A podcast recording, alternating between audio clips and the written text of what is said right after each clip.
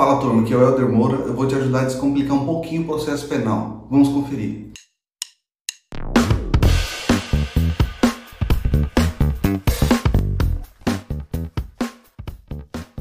Bora resolver aqui a questão de direito processual penal, assunto prisões.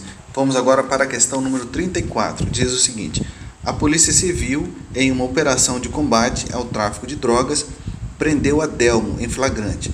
Durante a operação, na residência do indiciado, apreendeu-se, além de grande quantidade de cocaína, um smartphone que continha toda a movimentação negocial de Adelmo e seus clientes o que confirmava o tráfico e toda a estrutura da organização criminosa.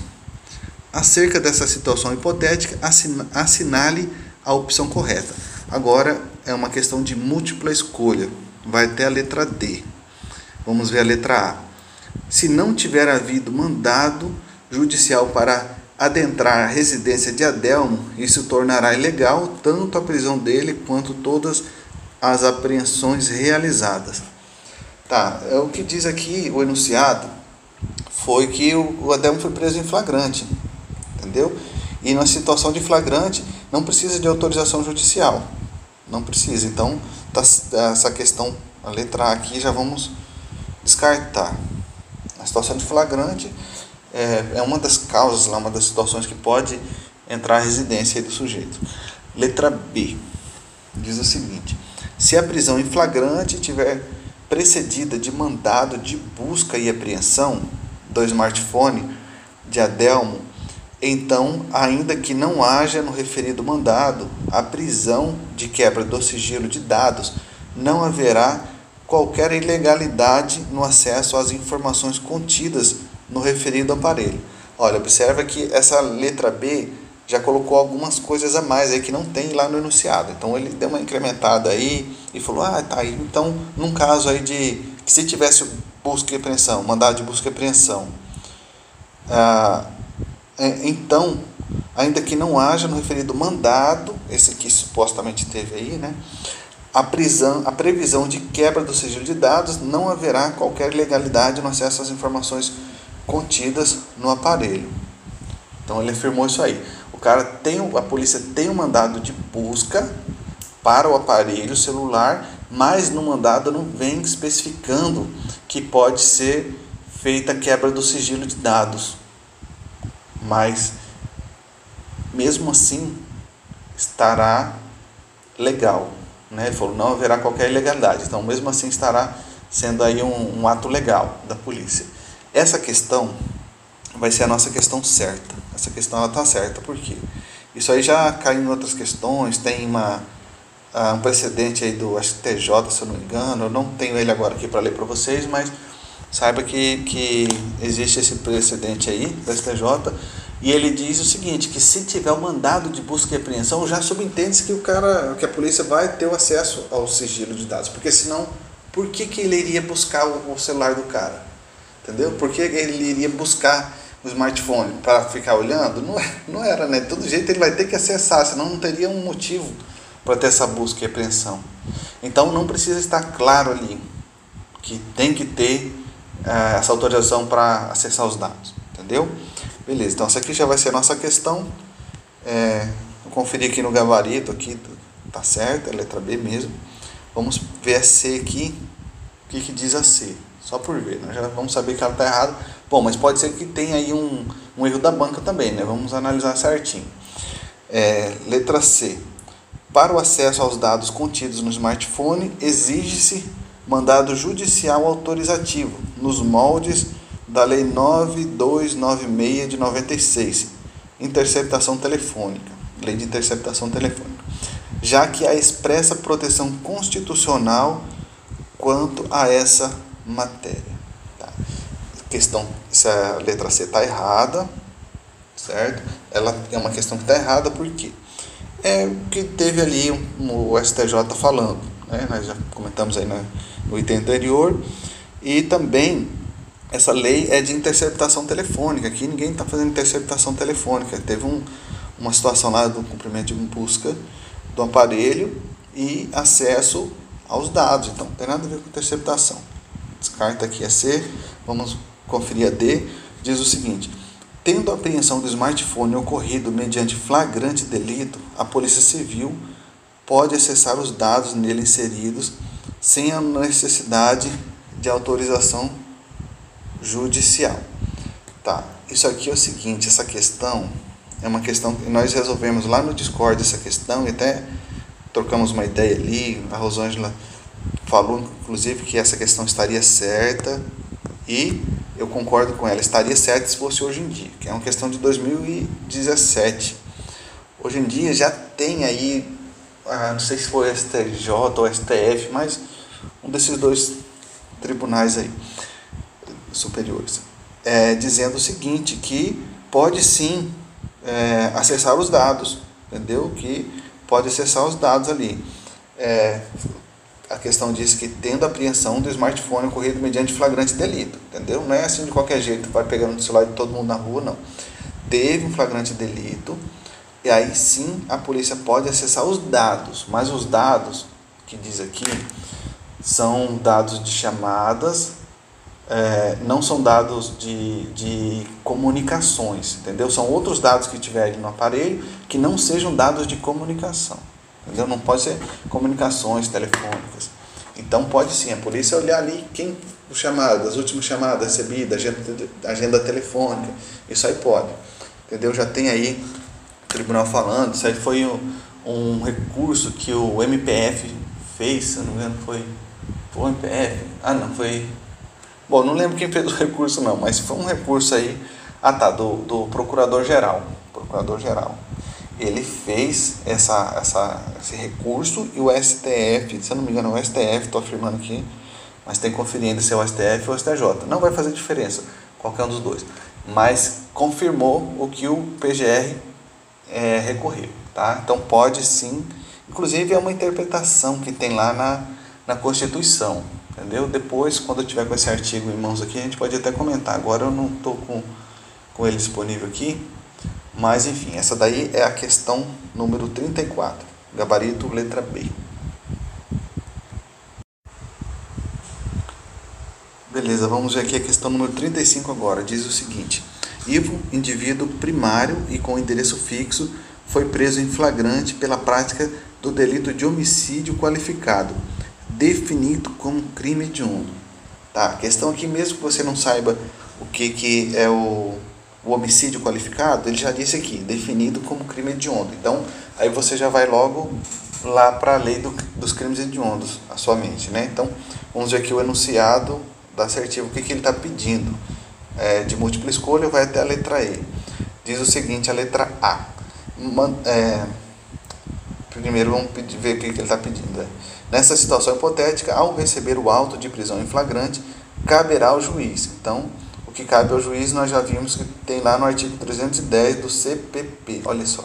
Tanto resolver questões, a gente já vai gravando esses artigos, né? Maravilha. Tomara que caia aí uma discursiva a respeito desses artigos que a gente vai memorizando. Diz o seguinte aqui na letra A: manter a prisão por se tratar de crime suscetível de liberdade provisória.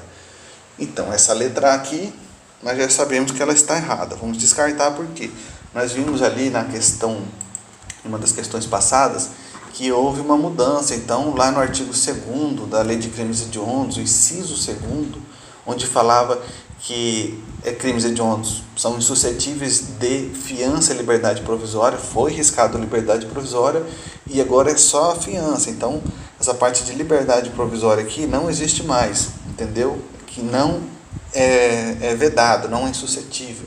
Isso aí pode ocorrer sim caso de liberdade provisória. O juiz vai analisar e ele que vai dizer se é ou não liberdade provisória. A lei já não está mais proibindo isso aí. Tá? Então, letra B. Vamos ver aqui a letra B de bola.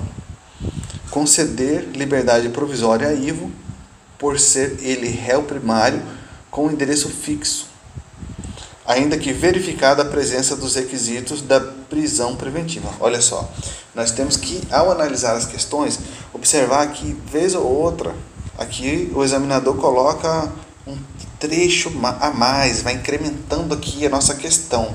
Esse pedacinho que não tinha lá no enunciado, ele colocou aqui. Ó. Então, imaginou uma situação. ainda que verificada a presença dos requisitos de prisão preventiva. Então, ele já está colocando numa hipótese aqui que o juiz analisou e viu que tem a, a presença dos requisitos da prisão preventiva. Então, se tem, ele não vai conceder liberdade provisória. E a letra B começou falando, conceder liberdade provisória. E aí, mas como? Se o juiz verificou que não estão presentes os requisitos. Isso aí está ali no final da, da, da letra B. Então tem que prestar atenção. Essa aqui está descartada também. Vamos ver aqui a letra C. Diz o seguinte: conceder liberdade provisória a Ivo se verificada a ausência dos requisitos de prisão preventiva. Valendo com calma, fatiando a questão. Cada vírgula você para, respira, verifica o que você está fazendo, o que você está lendo, se está certo. Conceder liberdade provisória aí. Beleza, vamos ver se é. Vírgula. Se verificada a ausência dos requisitos da prisão preventiva. Beleza, até aqui está certo. Vai conceder a liberdade se verificada que tem ali os requisitos. Tá. Vírgula. Sem possibilidade de imposição do pagamento de fiança. Então você tem que ler com calma, esse último trecho aqui, ó. Sem possibilidade do pagamento de fiança, tá? Isso aqui pode confundir um pouco esse trecho aqui.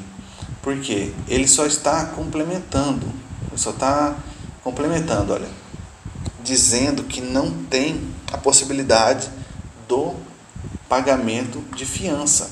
E realmente os crimes hediondos, eles são inafiançáveis. Observa nós lemos agora na Lei 8.072, artigo 2 inciso 2, que o crime hediondo, terrorismo, tráfico, tortura, eles são inafiançáveis.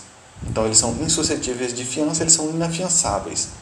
Beleza? E o que é esse finalzinho aqui da letra C está dizendo é só isso, ó. Que antes ele disse que ia conceder a liberdade provisória, viu que não tinha nenhum requisito ali de que impedia de ter prisão é, liberdade provisória, beleza? É sem possibilidade de imposição de pagamento de fiança. Então, realmente é um crime que não tem a possibilidade de fiança, só que isso aí não tem mais nada a ver, já foi alterado isso aí. A fiança não está atrelada à liberdade provisória. Então, sem ou com não faz diferença. Sem possibilidade de imposição de fiança uh, com possibilidade de imposição de pagamento de finanças. Isso aí não vai fazer diferença nenhuma, porque a liberdade provisória, que é o que está sendo questionado aqui na, na, no início da letra C, não tem nada a ver com a fiança, entendeu? Então, beleza, essa questão, a letra C está certa, tá certa? Só uma questão de prestar muita atenção, tem que ler fatiando a questão, entendeu? Senão a gente se enrola todo aí. Vamos ver aqui a letra D. Conceder liberdade provisória a Ivo se verificada a ausência dos requisitos da prisão preventiva, ó, conceder liberdade provisória a Ivo, se verificada a ausência dos requisitos da prisão preventiva com possibilidade de imposição de pagamento de fiança, entendeu? Só que aqui tem um porém. É, nós já vamos ver que isso aqui vai contrariar o que diz lá na lei de crimes hediondos porque é um crime que é prevista fiança, entendeu? É prevista fiança. Então, nós temos aqui esse trecho que ele fala com possibilidade de imposição do pagamento de fiança, entendeu?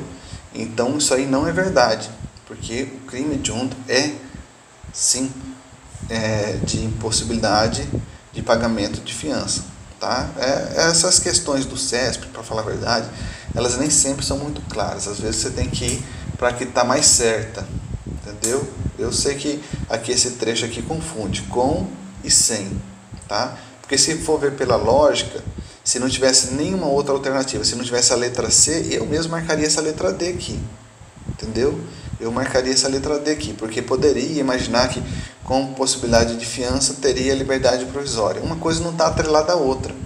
E se uma coisa não está atrelada à outra, ela não é requisito, entendeu? A liberdade provisória não é requisito que o crime seja inafiançável. Então, na minha opinião, não faz diferença se é sem ou se é com, possibilidade de pagamento de fiança. Só que nós vamos ter que ir para aquela que está mais certa, né? Então, a mais certa é a letra C, porque está falando igual está lá na lei. Né? Mas a minha opinião é essa daqui, ó, que sem e com com não vai fazer diferença nenhuma, porque não é atrelado, entendeu? É isso aí. Aqui, ó, letra E, manter a prisão, ainda que reconhecida a ilegalidade da prisão em flagrante, tendo em vista a indiondez do crime. Então ele colocou uma outra situação imaginária aqui. Ah, verificou que a prisão foi legal. E aí deve manter a prisão? Não. Nessa hipótese que ele criou aqui, independente, ah, não tem que ser mantida a prisão. Se viu que é uma prisão ilegal, tem que soltar o cara.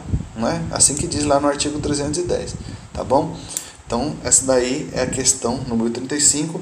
A letra C é a resposta do gabarito, tá? E aqui só reforçando mais uma vez, não tem é, a necessidade, aliás, não tem essa, essa é, requisito, esse requisito de ser prisão inafiançável também é insuscetível de liberdade provisória. Você vai ver outras questões falando sobre isso, entendeu? Então, esquece isso. Liberdade provisória não está atrelado com a fiança, beleza? E as questões do CESP você tem que ler com muito cuidado, fatiando a questão.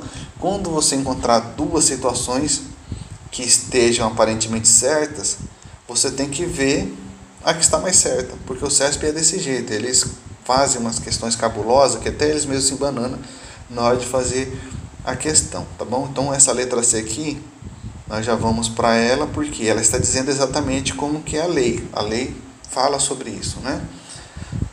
Reforçando, se não tivesse a letra C, eu marcaria a letra D, beleza? Agora a questão 36, a última dessa bateria de processo penal, diz o seguinte: cessará o estado de flagrância C. Então, temos aqui múltipla escolha até a letra E. Vejamos a letra A findar a perseguição sem que o acusado seja alcançado. Ele falou aqui que cessará o estado de flagrância C. Beleza, letra A, findar a perseguição sem que o acusado seja alcançado. É, realmente, se o cara não foi alcançado, não tem flagrante. Tá? Não tem flagrante. Então, princípio é essa daqui, a letra A. Vamos deixar ela aqui para a semifinal. Vamos ver as próximas aqui. Letra B estiver ausente ou impedido o escrivão que lavre o auto de prisão. Não, isso aí não tem nada a ver. Nós vimos lá no artigo 305, né, que fala que quando não tiver o escrivão, ele estiver ausente ou impedido, a autoridade policial vai designar outra pessoa desde que faça o juramento, o comprometimento. Então, a letra B não tem nada a ver. Descarte essa letra B. Letra C. Transcorrer o prazo de 24 horas após a prática do ato criminoso. Não, isso aí tem nada a ver também não. Porque ele está querendo dizer que está limitado. Então, tipo assim, a polícia ter, teria 24 horas para fazer esse flagrante. Ah, o cara foi preso, mas você tem aqui 24 horas para fazer o flagrante.